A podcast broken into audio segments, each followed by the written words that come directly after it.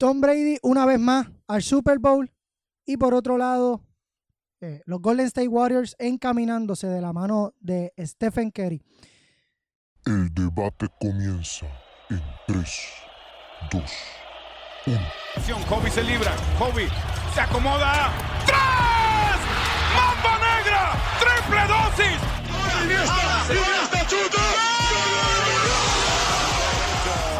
A lo profundo.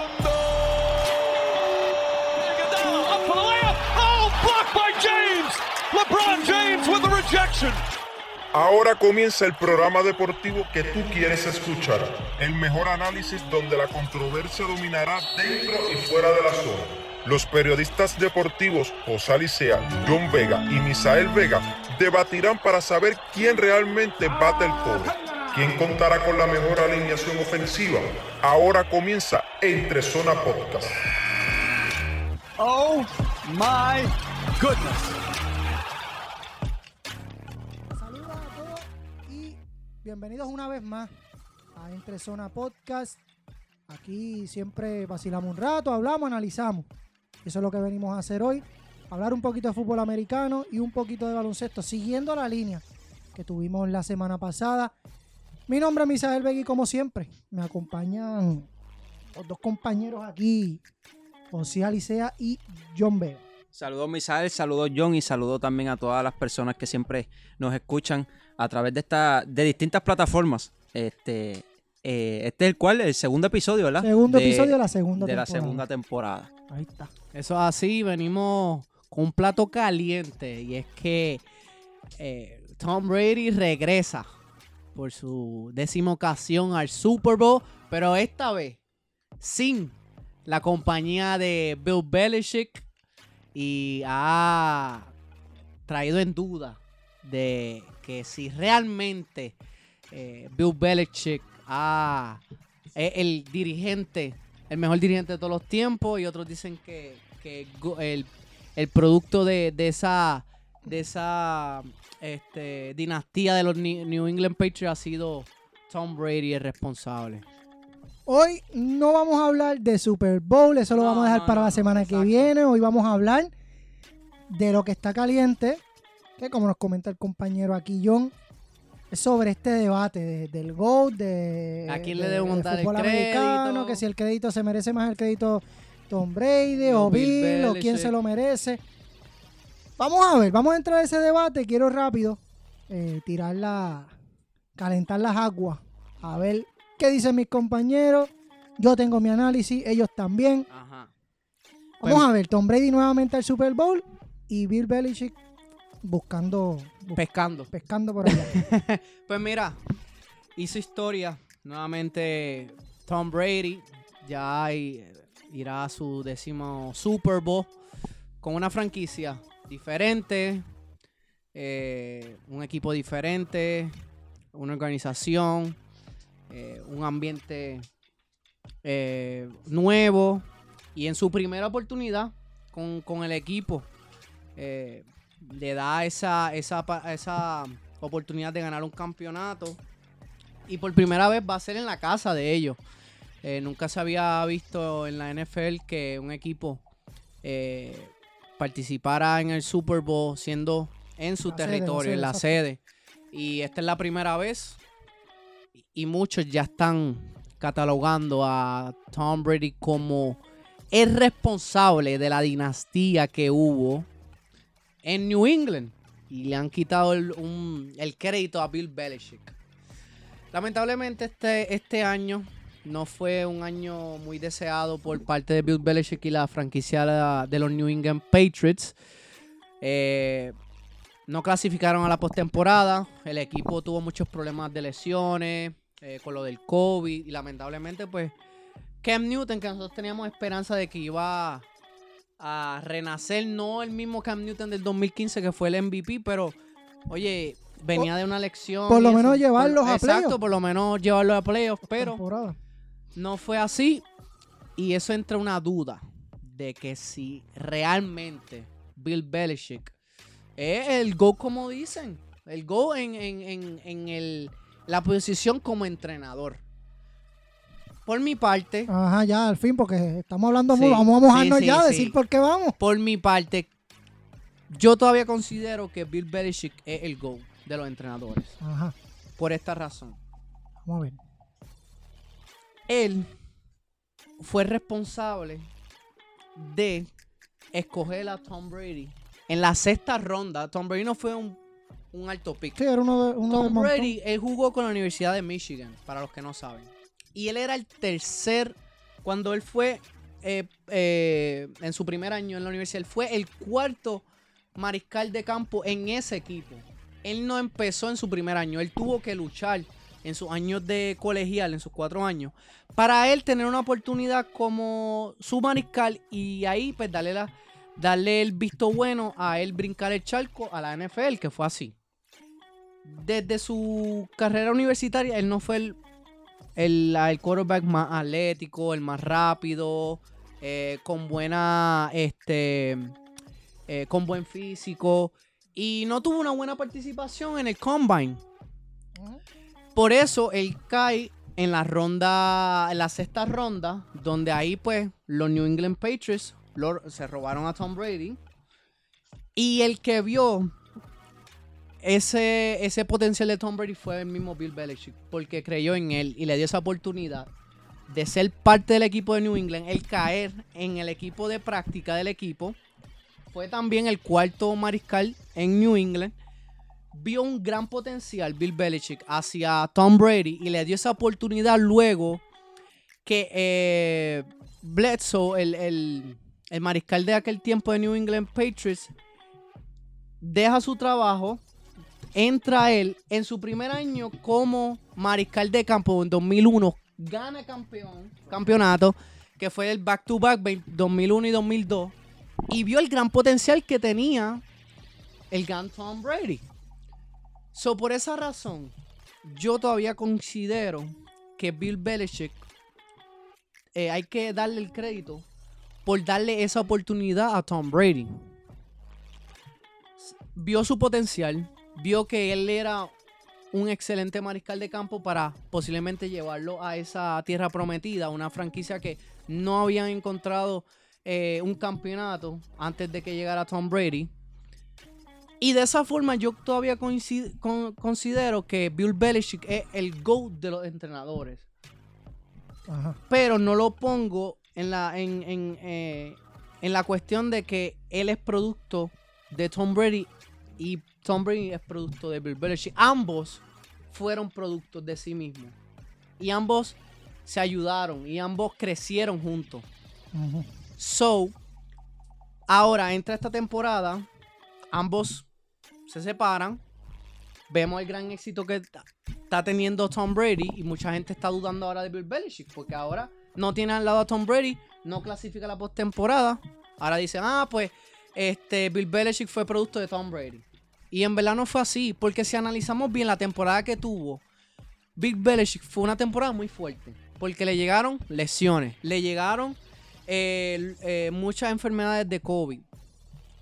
Cam Newton le dio esa oportunidad para que a ver si él podía, ¿sabes? Por lo menos darle ese brinco a la postemporada.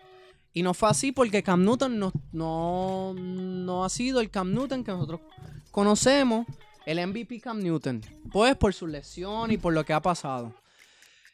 Y por ese entonces, cada. Yo siempre digo que todos los, todos los dirigentes que los consideran GOAT siempre van a tener una misma situación como la que pasó Bill, eh, Bill Belichick. Por ejemplo, ¿qué está haciendo Greg Popovich ahora mismo? El año pasado no clasificó a la postemporada. Y eso es que después que se retira sus jugadores, pues mismo Tim Duncan, mismo Ginobili, el mismo Tony Parker, Tony Parker. ¿Por qué no mucha gente dice, ah, ahora que se fueron y tienen ahora este equipo? El equipo de, de los Spurs son buenos porque tienen sus piezas. O sea, eh, eh, DeRozan, tiene a Aldridge, tiene a Murray, tiene un buen equipo. Y no han podido pues llegar a ese step de clasificar una temporada. Y mucha gente no le está quitando el crédito a, a- al mismo este Greg Popovich en, en balompié. Eh, Guardiola ha, regresado a ganar un champion después que dejó a, Barcelona y dejó a Messi. Messi O luego pues gana con Lu- Luis Enrique, pero Pep no ha sido eh, el mismo después que dejó al Barcelona y muchos no le quitan el crédito como uno de los mejores dirigentes, o de- de la historia del fútbol, ¿verdad? Pues yo lo veo de esa manera, de que Bill Belichick está en ese, mom- en ese momento difícil que todo el mundo atraviesa, todos los go coaches atraviesan, y por eso pues, pues estamos, pues lo considero como, como todavía el GO. Y, ah, exacto, eso todavía consideras que es como que el mejor Sí, de los entrenadores. sí, porque, oye, él no ha terminado. ¿Mm? Yo pienso que en algún momento él va a buscar esas piezas que él tanto necesita y va a ser, va a tener un éxito y puede que, que gane un, un Super Bowl. Porque él no ha terminado su carrera como dirigente. Porque que yo voy a, a, a, a- voltear la tortilla. ¿Qué pasaría si, hipotéticamente, qué pasaría si el que no clasificara Tom Brady a la, poste- a la postemporada y el que Uh. sí estuviese en la, en la postemporada sería Bill Belichick, sería la misma situación. Hubiéramos tenido exacto la misma Una conversación, conversación. de, de otra manera. Ah, entonces pues Tom Brady fue productor de Bill- Pero Belichick. entonces, entonces, está bien, y estoy de acuerdo contigo. Un entrenador eh, que descubrió a lo que hoy muchos consideran el GOAT, que fue quien le dio la Ajá. confianza. Por 10 años los mantuvo en competencia. Ajá. Pero la controversia viene. Aquí, eh, la temporada pasada tuvimos a Vitito. Sí. Vitito, el apellido Rivera. Ojeda. Ojeda, Ojeda. Ojeda. Eh, Vitito Ojeda. Y él nos decía, recuerdo que él nos dijo que un entrenador es bueno con figuras buenas. Eso. Entonces, no estamos viendo la realidad de Bill Belichick ahora. Bueno, yo siempre he dicho, y hipotéticamente eso pasa en todos los deportes, eh, como estaba mencionando el compañero John, los dirigentes que mayormente consideran GOAT, tú sabes, siempre tienen que tener esas figuras de esenciales para ganar. Y todos los deportes, ahorita tú mencionabas Popovich, Fake Jackson, cuando tenía Ajá. Jordan, cuando Y después eventualmente tuvo a Kobe. Quizás si tú le quitabas esa, esa figura, oye, yo te aseguro que quizás no hubiese alcanzado los, los, todos los campeonatos que tiene, eh, las 11 sortijas. O quizás sí, pero no hubiese llegado a ese nivel. Y lo mismo, pues, sucede en este caso. Eh, es, esa- eso que estaba mencionando el compañero John, la manera en que lo identificó, eh, poco a poco fue producto de reemplazar a Blazer por, la, por una situación que tuvo una hemorragia, creo que fue en aquel Sí. entonces una enfermedad. Poco a poco se va ganando esa, esa confianza, la ética de trabajo que, que lograron, esa conexión de... de, De Tom Brady, porque Tom Brady se consideraba un, un- que si- sigue siendo, lo consideran un- un- una persona que si trabaja, tiene como esa mentalidad de Sí, sí. mentalidad de Kobe, porque era siempre de los que trabajaba, trabajaba, trabajaba y todo tú el tiempo. crear esa confianza, esa conexión y poder eh, ir a la par en esa ética de trabajo para tener fruto y, y éxito para este equipo de los Patriots cuando estuvo obviamente Tom Brady. Oye, pues ahí tú dices contra. Obviamente, pues en ese momento estaba bien Belichick porque tenía esa, ese apoyo, esa mano y, y ahora, cuando hacen el cambio, eh, ¿sabes? Que pasa Tom Brady a, a los Tampa, Tampa. a Tampa. Obviamente se hablaban muchas cosas. Decían, ah, pues Tom Brady no va a ser el mismo.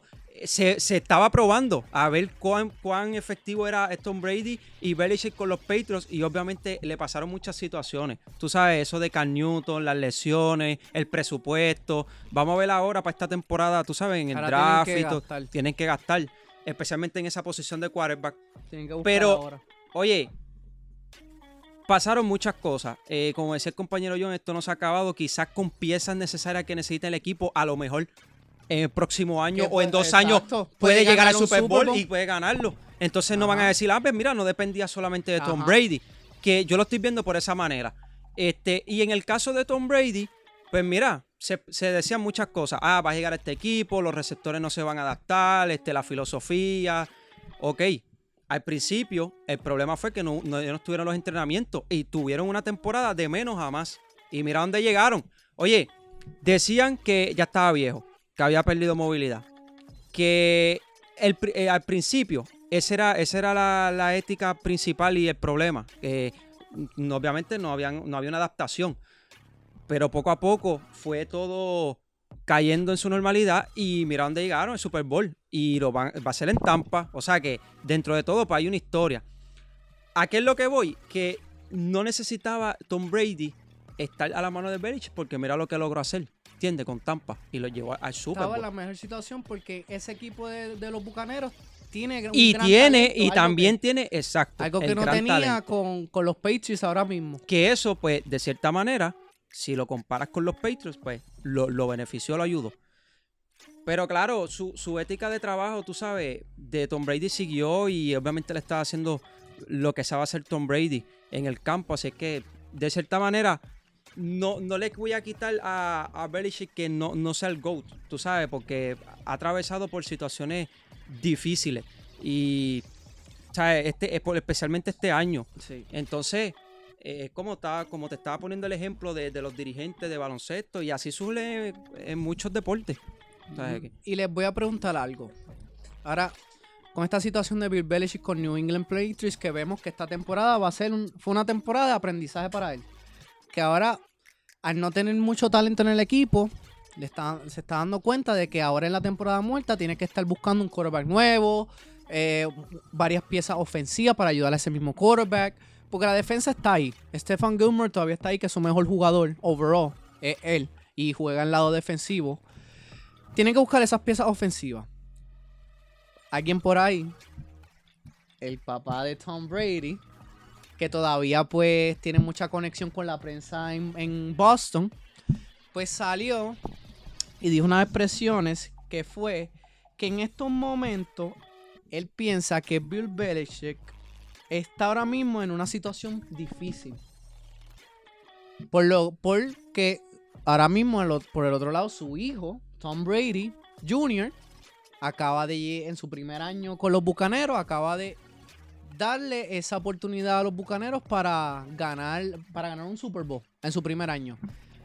¿Tú crees que realmente Bill Belichick está en una situación difícil?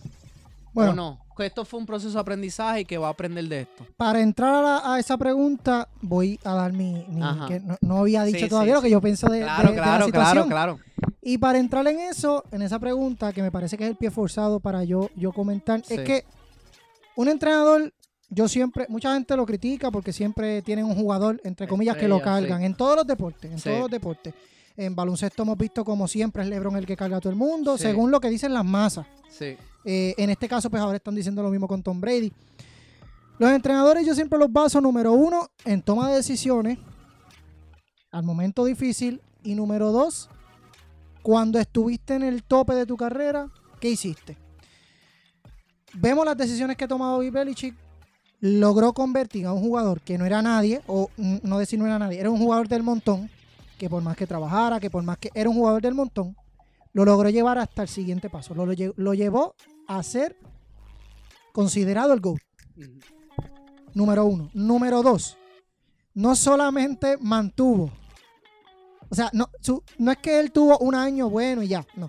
Él mantuvo un equipo por aproximadamente un poco más 10 años a ese nivel. O sea, a nivel de Super Bowl. A competir contra todo.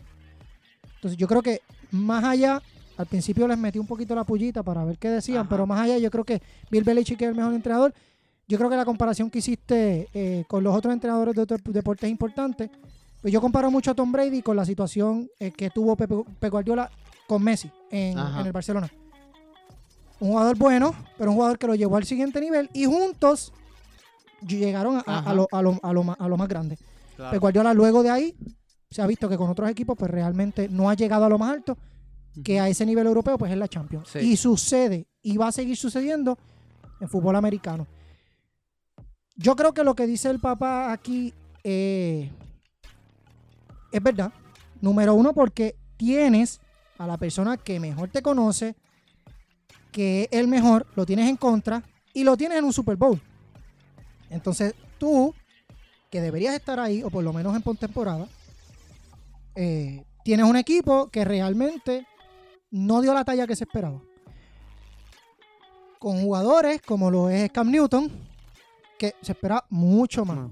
Entonces, yo creo que Bill Belichick va a seguir por varios años ahí, va a seguir siendo lo que es él, va a lograr traer jugadores, va a hacer lo suyo parecido a Popovich. Sí. Popovich pues realmente ha hecho lo suyo, ha hecho lo que, lo que ha podido, pero tampoco es que ha sido lo que fue.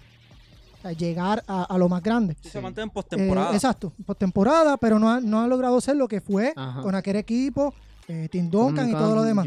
Que no está mal, porque Eh, malo sería que no estuvieran ellos y te quedes fuera todo el tiempo. Sí. No, no, porque, oye, es como el, el deporte es cambiante. Y esto eh, yo siempre lo critico porque mucha gente se pone a analizar siempre este, las épocas y comparar Sí. las épocas. El deporte es cambiante. Y nuevamente, si un tipo pudo estar 10 años con un equipo que, no, es- que era prácticamente del montón y lo pudo llevar a estar por 10 años a un nivel de Super Bowl, pues mira, este tipo no es cualquiera. Ujú. O sea, pudo mantener eh, a su equipo en las circunstancias más difíciles. Por lo tanto, sí estoy de acuerdo con lo que dice el papá. Sí creo que está en una circunstancia difícil, pero Difícil en el sentido de que ahora mismo está bajo presión porque tiene que, por lo menos para la próxima temporada, clasificar Pero a la, Pues realmente, exacto. número uno, a la postemporada. número uno, yo creo que Bill Belichick sabe manejar la presión y no creo que a estas estancias de su vida él, él- él tenga que bregar con presión. Sí. Número dos, sí. Y, y- y- y es que él tiene que estar en, en- con el equipo que tenga, tiene que estar en, en postemporada.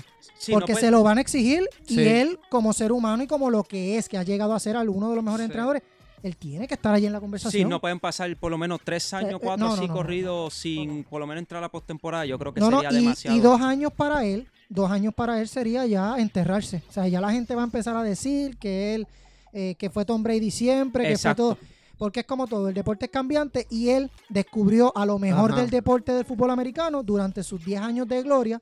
Ahora le tocará descubrir a lo nuevo que venga. ¿Que lo va a lograr? Difícil porque esto, los chamacos que hace 10 años no son los que están llegando No. ahora. Y no es el mismo talento, no es el la misma mentalidad. Se le va a hacer difícil. Pero yo creo que Bill Belichick puede hacerlo. Yo creo que él, él entraría en presión, no ahora como está, pero él entraría en presión si en este Super Bowl Tom Brady gana, gane su séptimo anillo. Uh, Ahí sí. Es que yo realmente nivel deportivo pues sí, pero yo no lo veo así porque es que yo lo veo como que yo creo que él está, está más orgulloso de que él vaya y gane. Bill Belichick, ¿tú crees? Sí, que está orgulloso y- y de Tom Brady. Realmente sí fue fue él quien lo descubrió. Bueno, en ese aspecto sí, quizás. Este, Obvia- pero siempre está la No, espinita de que. obviamente- De que este oye, no, ganó es sin que mí. A se- fue, había muchas ni- oye, y interrogantes. a ganó ni- sin mí. a nivel deportivo siempre va a estar. O sea, como deporte tú quieres que tu equipo gane. Ajá. O sea, siempre va a querer que tu equipo gane. Y más, y más cuando tu estrella se fue, que fue el, ju- el jugador que tú creaste, que tú, Sí. que tú lo tuviste desde chiquito, lo llevaste hasta lo más grande. Y ahora tienes que competir contra él, que tienes que demostrarle a todo el mundo. Y la prensa empieza a hablar, y empieza Twitter, y, Y- empieza Facebook. Y, y con quien va en el Super Bowl. Y no, entonces, por eso es que te digo, yo realmente pienso Tú sabes que, que, él- tampoco le va a ganar. Si Tom Brady gana, o sea, si Tampa gana el Super Bowl, no es que le está ganando a cualquier No. equipo. No, o sea, no, por eso, por eso. Y eso, me- no vamos a entrar mucho en Sí, el sí, sí, no quiero, pero por Pero encimita, en ¿sabes? el lado de Patrick Mahomes, ¿cómo será que un, un viejo de Tom Brady, 43 43 años años le gane a considerablemente Po- el mejor posiblemente eso vamos a tocarlo la semana Ajá, que viene. No ajá. me brinques, Pero, no me pero, Pero qué que, interesante va a ser Sí, ese sí, a lo sí, que sí, voy es la próxima semana. presión. De cierta manera la va a sentir. Porque tú sabes, está ganándole. sí. Sí, que a no se los le va a hacer fácil también a Tom Brady ganar que ese séptimo realmente, campeonato. Realmente a, a Bill Belichick yo creo que él se sentará y desde hace semanas él lo estará pensando, desde que quedaron fuera de, los de la postemporada. Él lo estará "Estoy orgulloso de pensando. ti", pero, mm. Él no, estará- pero él, él- él él- va a mejorar. Él, está- número uno, él, sa- él, él va a estar contento con, con Tom Brady porque él es como quien dice el papá. Ajá. Él ha estado tantos años con él, lo ha llevado a lo más grande. Número dos, el año que viene Bill Belichick viene a, a todo. O sea, él va a querer mejorar muchísimo. Obviamente, por lo menos llevar a postemporada. Porque este Sí. equipo realmente es que tampoco el equipo está- el equipo tampoco es un equipo este que sea una cosa para competirle No, no, no, en un Super Bowl. O sea, pero por lo menos para llegar a, a- a postemporada. Eh, él sí va a sentir un poquito de presión porque va a decir contra, este, debo mejorar, tengo que, Sí. que seguir. Pero, nuevamente, estos deportes, el, el deporte es así, posiblemente él estará contento con Tom Brady y pues eh, ya trabajando para el año que viene. Estos, estos, estos entrenadores son, son freaks y son, son unos demonios por el deporte. O sea que esto Sí. no es. La presión de él va a decir, eh, que yo, que yo me imagino que él va a pensar, ah, Tom Brady ganó el Super Bowl, ah, para todo el mundo va a decir que cuando estuvo en los Patriots, nosotros ganamos gracias a él. ¿Entiendes? Sí. Tú sabes, todas esas cosas siempre pasan por, por los dirigentes. Yo especulando acá, pero en realidad eso es lo que puede pasar. Y tranquilo, no, Sí. no, no, no podemos especular mucho porque muy posiblemente una de las primeras conferencias de prensa que dé de cara al año que viene, le van a preguntar eso. Ah, sí. Sí. Le van a preguntar eso. Sí, si no, ya se lo preguntaron. Sí. Ok. Algo más. eh, eh, Algo tenías más, otra, sí, tenías otra. Bruce Arians, el actual dirigente de los Bucaneros, el coach de, de Tom Brady, ha sido bien problemático en cuestiones de, de cómo él se expresa después de los partidos. Muchas de las veces ha, ha criticado mucho a Tom Brady cuando llegan a perder. Y, por ejemplo, una de, la- una de las eh, expresiones que ha hecho, para que el, el- nuestro oyente entiendan, una vez que fue un partido que él perdió esa semana, después regresan a las prácticas y llega a, a, expresarse hacia, eh, hacia medio, a los medios. Y le dice a los medios, mira, es que en verdad yo no sé qué pasó con Tom Brady porque en las prácticas él se veía bien y tiraba bien. O sea, y son cosas como que, que, no, que no debería él darla a, a los medios, decirla a- ¿sabes? públicamente. Si tu jugador, como es Go, como es Tom Brady, que es considerablemente el Go y bien respetado y es. Si tú tienes un problema con tu jugador de esa talla, como Tom Brady, tú te vienes, o sea, eh, tú te reúnes personalmente y dices, mira, esto es lo que yo vi, estas recomendaciones te puedo dar, bla, bla, bla, pero no irte a que si a, a dirigirte a los medios y a empezar a criticar a tu mejor Que jugador. con Bill Belichick eso no O pasó. sea, que con Bill Belichick eso no pasó. Entonces, esta vez no, después de, de clasificar a- al Super Bowl, él se dirigió nuevamente a la, a la prensa, pero no, obviamente no le iba a tirar a, a Tom Brady. eso sino- es lo que faltaría, que lo hubiese que tirado. Porque en ese juego Tom Brady no tuvo un juego bueno porque tuvo tres intercepciones. Pero le tiró a su ex dirigente, el Bill Belichick. Y le dijo, mira, esta fue la cita. Dijo, eh, lo que dijo este Arians hacia, hacia Tom Brady. Líder consumado, dijo Arians, ha sido todo el año. Tiene el aire de confianza que plantea nuestro equipo todos los días. Le permito ser él, él mismo. Nueva Inglaterra no le permitió ser entrenador. Lo dejó, yo lo dejo entrenar. A veces me siento y miro. Eso te está dejando saber que le está tirando una puya a Bill Belichick diciendo de, De que, una. De que a él, Tom Brady, no lo dejaban coachar. Exacto, no lo dejaban ser él. manejar. Lo dejaban ser Exacto, líder. Exacto, no lo dejaban ser líder, no lo dejan manejar su ofensiva. Y ahí está totalmente erróneo. Papi, porque él tenía el liderazgo. Papi, él tenía un liderazgo en, en ese locker room como ningún otro. Bill Belichick lo dejó ser Tom Brady, que nosotros conocemos. Le dio ese espacio. Y te voy a decir algo. Bill Belichick nunca fue considerado un offensive coach. Él, con su experiencia, porque él empezó desde abajo, fue asistente primero en otras diferentes franquicias. Él fue, ah, y lo, te lo puedo decir, porque él fue asistente de, de, de mi equipo, de los New York Giants, cuando estaba Bill Parcells y estaba esa gran ofensiva con Lawrence Taylor, Harry Carson. Esa gran ofensiva, perdón, esa gran defensiva era eh, el que mandaba y era coach, era el mismo Bill Belichick. Bill Belichick es ese defensive mind. Y él siempre cochea el lado defensivo. Ok, él puede también, como coach, hace su jugada ofensivamente. Pero él, ¿a quién se lo dice? ¿Con quién él dialoga para, para ver qué jugada pueden hacer? Con el mismo Tom Brady, porque Tom Brady, con el equipo de Nueva Inglaterra, manejaba su ofensiva. So, eso que está diciendo Arians, como que hay en, en Nueva no Inglaterra encaja no, esa cita. no lo dejaban eh, coachar, ni ser él, ni, Todo lo ni contrario. manejar Yo la te voy a ofensiva. decir, yo te voy a decir. erróneo. Eso es, un- eso es toxicidad al 100%. Sí. Eso es mentalidad de equipo pequeño. Esos son comentarios de entrenador pequeño y de un Sí, entrenador que quiere buscar estar puesto en los grandes medios de, de Estados Sí. Unidos. Estar, ser primera plana. Y se cree que está en la misma, eh, que está a nivel de Bill Belichick. Un, un entrenador que ni ha ganado mira, un que haciendo ese comentario que va por esa línea, tú sabes, para estar ahí posicionado, vamos, vamos a darle enfoque a eso. Oye, todos los analistas, periodistas o los que estén ligados a este deporte, cuando escuchen esa cita, van a decir, tú sabes, lo que está diciendo no, no tiene sentido. No tiene Y de en- sentido. de cierta manera, que es lo que tú estás diciendo y puede irse por esa línea, oye, el que sepa y conozca bien, no va a decir, no, Sí, porque no le voy tú- a prestar atención porque lo que está diciendo no, Imagínate tú no que es la verdad. lleguen, ganan Super Ajá. Bowl y salga él a decir, ah, eso fui yo con mi, con mi equipo de trabajo. que Sí. La gente Conoce, sabe y conoce este deporte y sabe que la ofensiva, La corrida a Tom Brady. oye, y el equipo que tiene, y tú lo ves, ya, tú, tú lo ves cuando él está jugando y cómo se mueve el equipo. O sea, tú puedes ser el entrenador que sea, pero hay jugadores que son líderes, son líderes. Y hay veces que el jugador sabe más que tú como entrenador y eso pasa.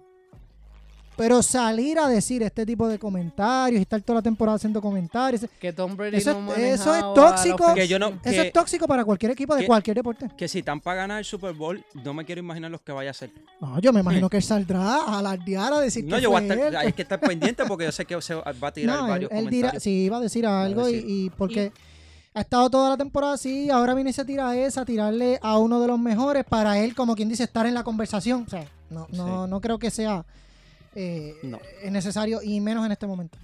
Eh, so, podemos llegar a la conclusión que Es erróneo. es erróneo lo que ese comentario que acaba de decir, que no le daban ese espacio Es- a Tom Brady de él manejar la, la ofensiva.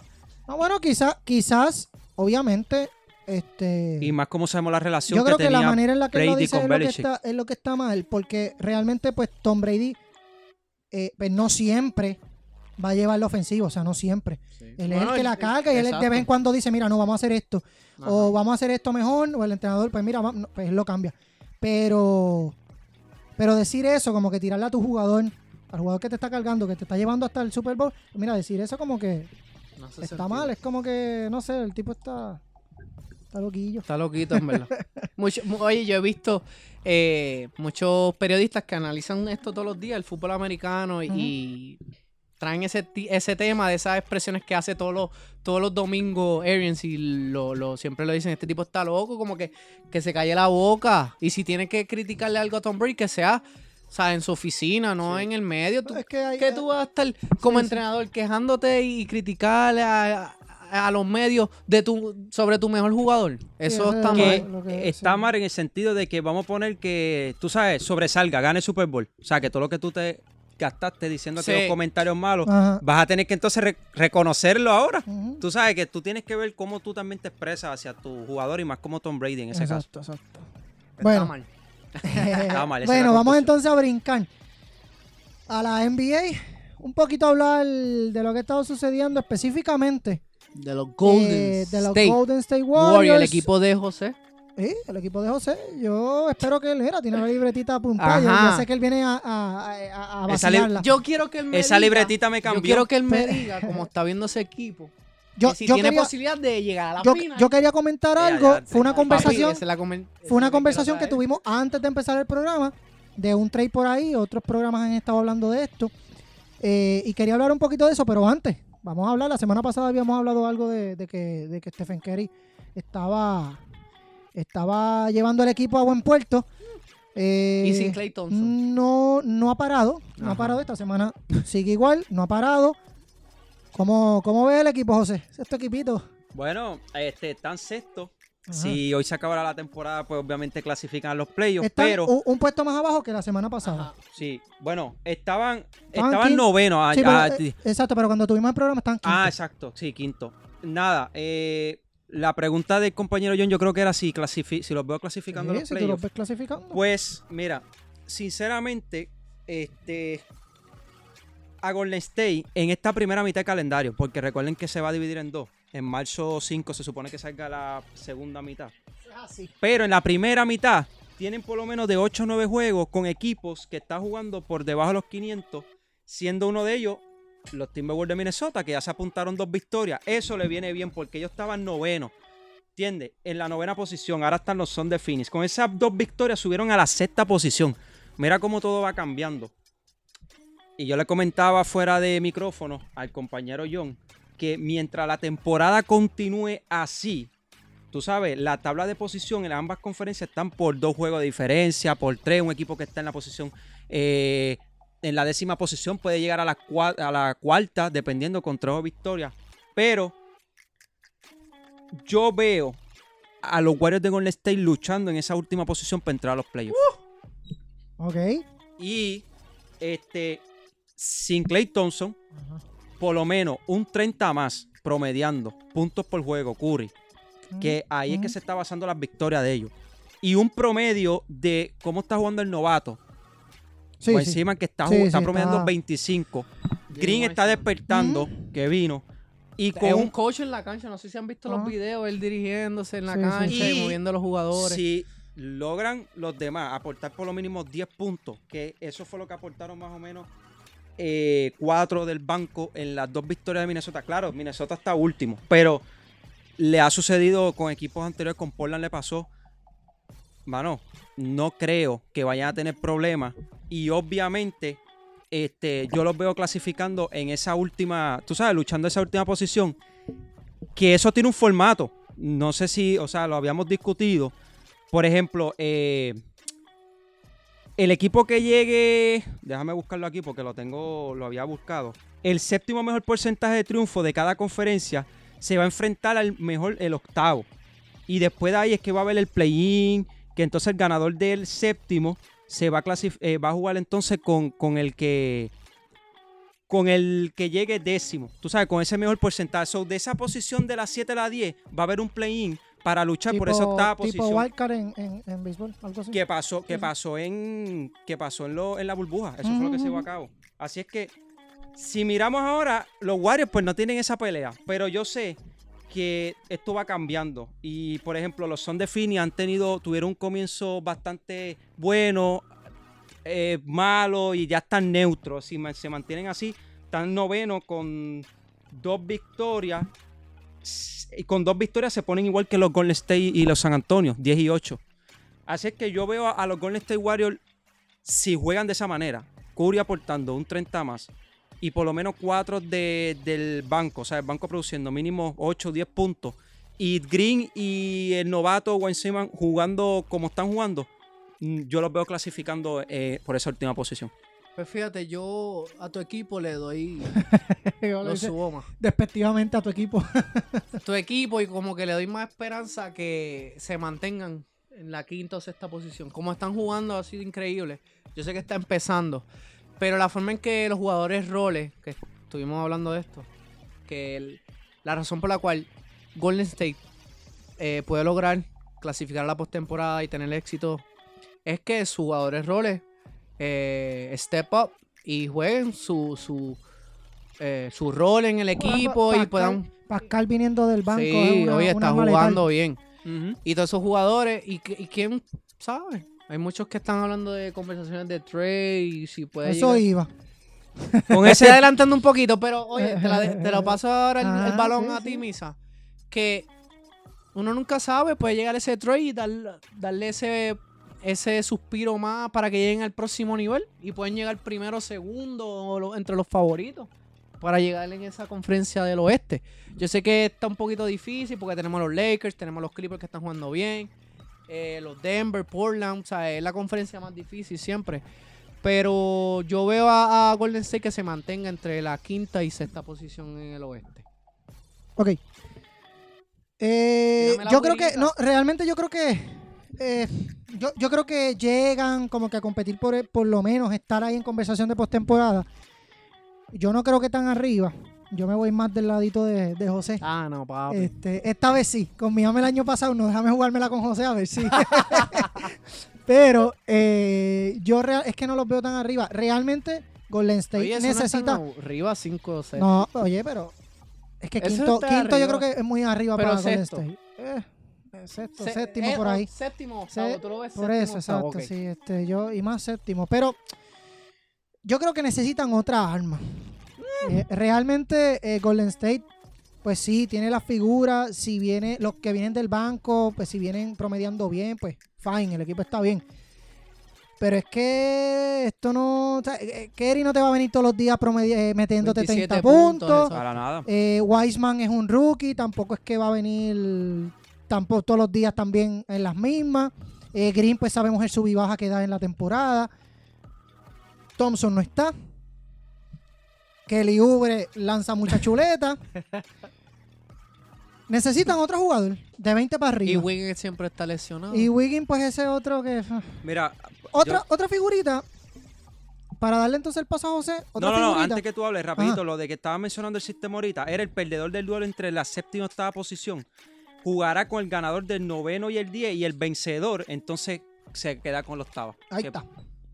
Para explicarlo bien, porque ahorita Sí, fue sí. que me confundí en... Sí, pero más o menos. Es más o menos sí. exacto. Este. Entonces. eh, hay una la- figura, hay una figura importante. un jugador que no está muy contento. Eh, y puede ser moneda de cambio para cualquier equipo de la NBA, específicamente ese de los Golden State Warriors, que tiene figuras para cambiar. Y es el nombre de Bradley Beal. El líder en, en promedio Líder de eh, puntos. promedio de puntos actualmente en la NBA, el mayor, el, el mayor eh, promedio de puntos que lleva. Eh, 30 y corrígemelo por ahí si lo tienen, 34 creo que era, punto algo. Verifíquenlo por ahí.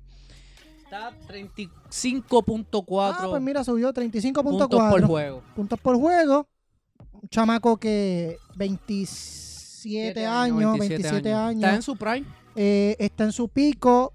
Cuando eh, ha jugado lo hace bien, en años anteriores también. Ha jugado como líder, ha jugado como co-líder, siendo ese segundo en eh, eh, arma ofensiva. Ahora el primero. Ahora, sí, ahora pues no tiene más nada, pero lo, lo verían en Golden State.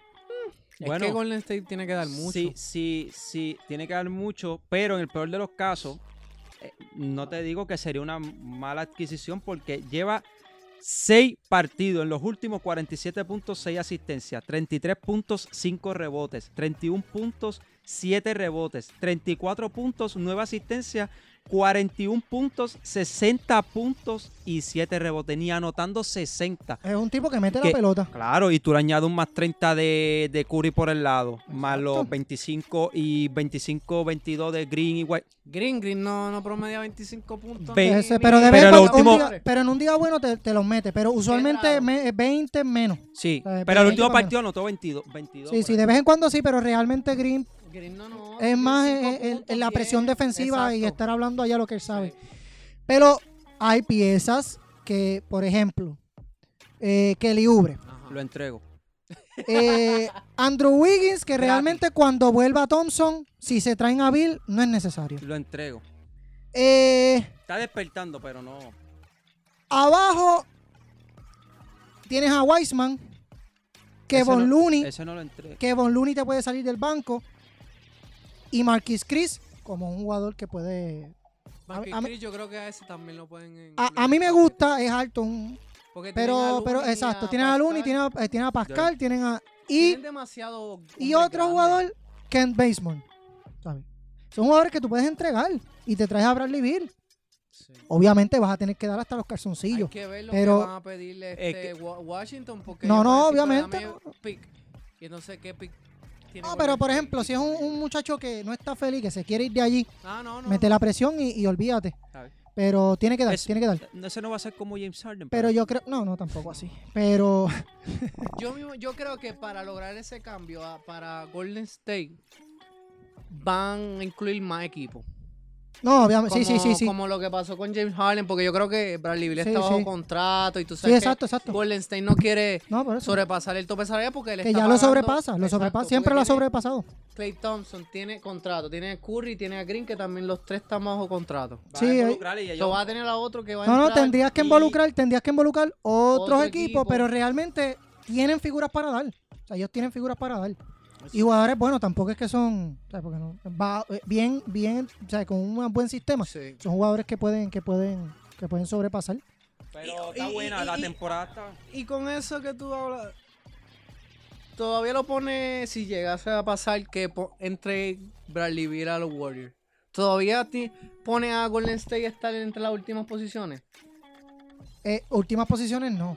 Yo lo puse entre sexto, No, papi, séptimo. tú dijiste no, no, yo puse, no, te no. fuiste con, con- No, pero me te puse con montaste él, la guagua de Pero la, José. la guaguadera era que llegaban por lo menos a, a- a- a los partidos esos de, de Yo lo de tengo tú 7. contra- Si ese Por- cambio pasara exacto. 7, yo lo tengo. Exacto, pero Pues si llega el cambio, no, pero si llega el, El cambio, yo cambio, creo que, ¿cuánto que tú- es más altito. 6 o yo. 5. Ah, viste. Pero está cambiando. no, pero es que no es No, lo mismo. no, Las no. figuras, oye, las figuras Está bien, importantes, está bien, sí, es importante. 30 Hay que más ver. 30 son 60, Kerry y Bill, ¿sabes? y ya tienes la mitad del partido gano. Sí. Pero toma 60 puntos en una mitad. Pero está bueno, o sea, la así, temporada... hay un balón. Oye, oye, pero el equipo de, hay un balón en los Nets y Sí, están sí. buscando la manera de ganar. Eso es así. Los Nets. Ok. Bueno, lo habíamos hablado la- Eh, ¿Qué más? ¿Qué más hay por ahí? Pues nada, este, que en cuestión relación con la NBA está Pues bien buena la temporada. sí. Los Jazz de Utah están on Oye, fire. Rudy Gobert, Rudy Gobert. Rudy Gobert lo tengo en el fantasy. Ayer me. Mano, tuvo 25. Sí, no, no. Oye, 25 puntos. Son buenos. 20 rebotes. ¿Ganaste esta semana? 3, blocks. Estoy ganando. La, la Ok. semana pasada no quiero hablar de eso. Ok, vamos entonces a varias noticias. Noticias de esta semana importante, caliente. Ah, sí. Noticias semana importante. Eh, primero, béisbol. El equipo de Puerto Rico. No puedo, espérate, no puedo dejar pasar. Filadelfia Ajá. también está jugando bien. Filadelfia. Sixers. no, no, no, no, porque estaba para resumir, es un Oye, equipo sí. que está. No, siempre que estamos Ya hablando de cambié. ya pasamos. José No, vuelve. ¿por qué no me dejaste? Es verdad, es verdad. Es Ah, es mi verdad. culpa. Oye, que Ah, no, Joel no. Embiid, si terminara la temporada, MVP. Sí. Está sí, jugando sí, bien, pero me en play, gusta. en play llega a playoffs y se pone a pelear. Es verdad. No, o está, no, está pues, loco. no, no, no, no. ¿Sabes lo que pasa en playoff? ¿Está enfermo o está lesionado? Y se pone a llorar después. A mí lo que me preocupa es Dos Rivers, que si se van en una serie 3-1 pierde. Pero nada, vamos a ver. Y Eso más no. ese equipo de, mi- de, de Filadelfia. Ay, Dios mío. Ok. Béisbol, ahora sí, John. Ahora sí, los criollos de Cagua Ajá. se convierten en los máximos campeones de la Liga Invernal de Ahí Puerto está, Rico. Ahí está. Me duele decirlo, pero sí. Ahí está. Me duele decirlo.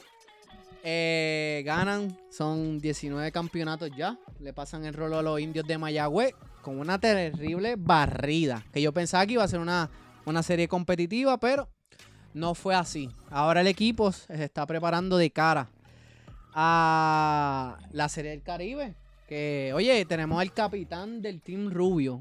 Va a estar jugando para Puerto Rico el gran Yadier Molina. Oye, y un buen equipo. Tienen varios jugadores clave. No sé si Alicia tiene roster. Yo lo estuve viendo por ahí. Sí, lo tengo por aquí. Uh, Este, buenos jugadores. Yo creo que se posiciona entre los favoritos para ganar esa serie del Caribe.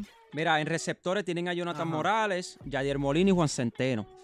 Eh, en el cuadro interior tienen a Abimael Machín, José Miranda, Giancarlo Cintrón, Edwin Díaz, Jeremy Rivera y Emanuel Rivera.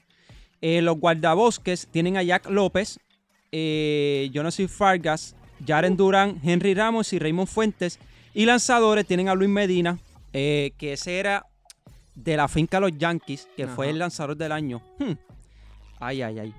Héctor Hernández, Héctor Santiago, Tommy Romero, Giovanni Soto, eh, Zach Muk, Cristian, To- sí, tiene un apellido que me... con- Cristian Torres, Fernando Cruz, hmm, eh, Chris Muller, Anthony Maldonado, Ryan González, Jason García, Joshua Torres e Iván Maldonado. Y este José de León, que estuvo con los criollos, los Reds de Cincinnati no lo dejaron, eh, no le dieron el Ah, oye, permiso, pero vino aquí sido- hey, dominó. para, para perfeccionar su picheo y estuvo, Sí. estuvo caliente con los criollos de Cabo. Bueno, pues entonces ahí, buen equipo. Para El representar 30, aquí. exacto, el 31 de, de enero de este mes va a empezar la Serie del Caribe el domingo.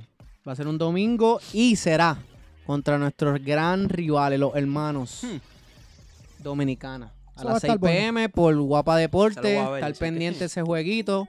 So, le damos el, le enviamos el, nuestro apoyo y le deseamos lo mejor a Team PR. Ahí está. Ok.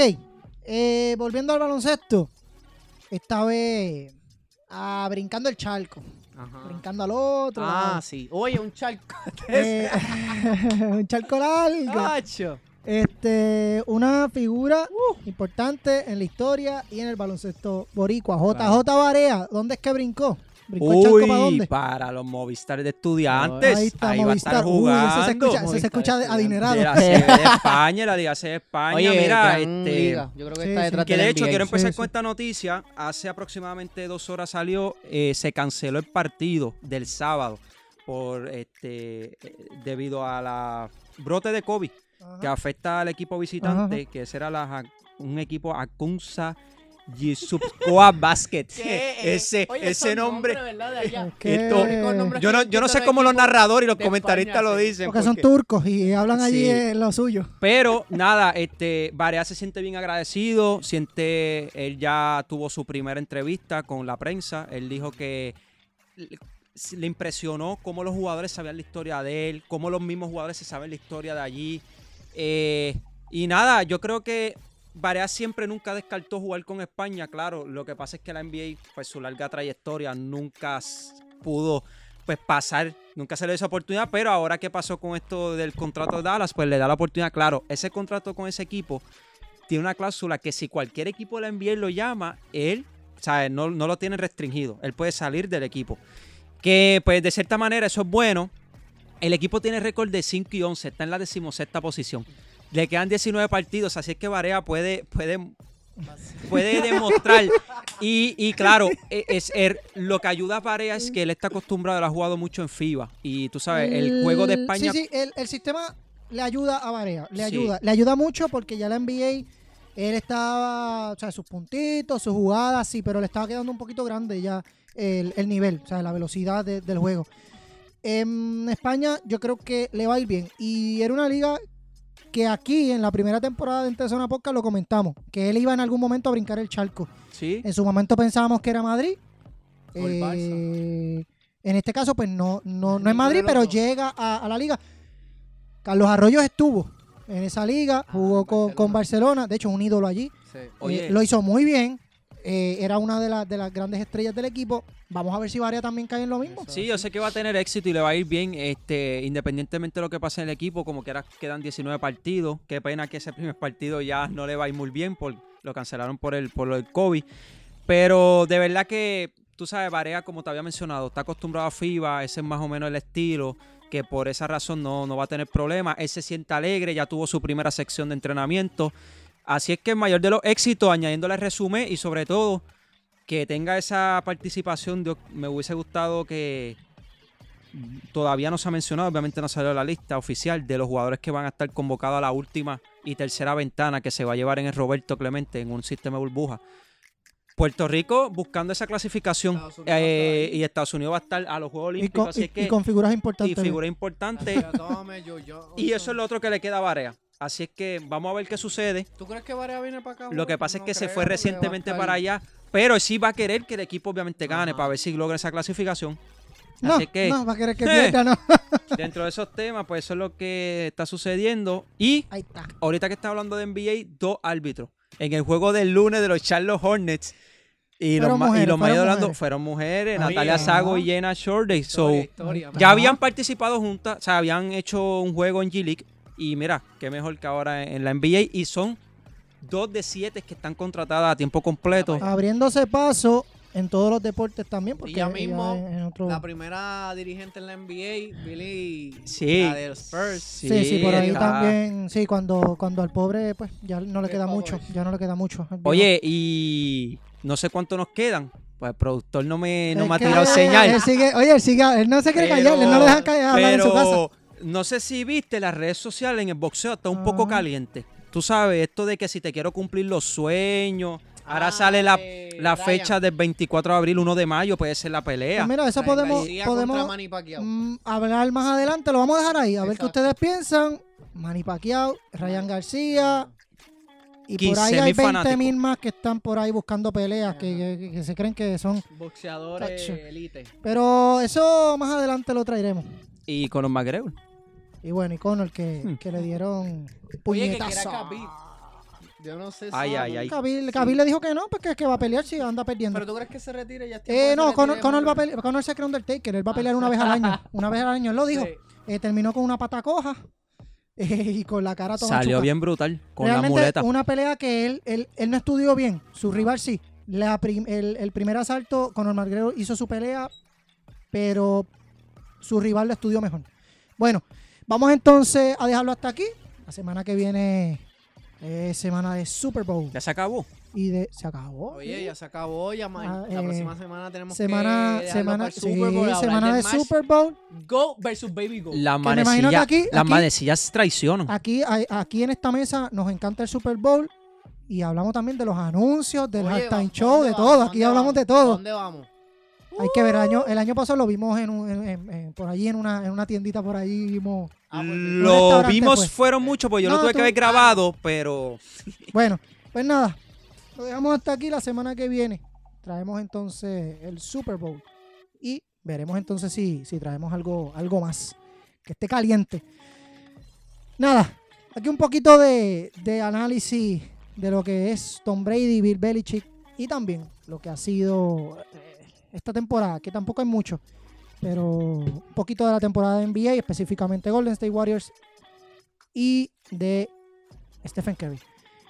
Bueno, esto ha sido todo por hoy. Nos veremos entonces la próxima semana aquí en esta mesa de análisis. Hoy estuvo bueno. Bueno, la próxima semana en Entre Zona Podcast.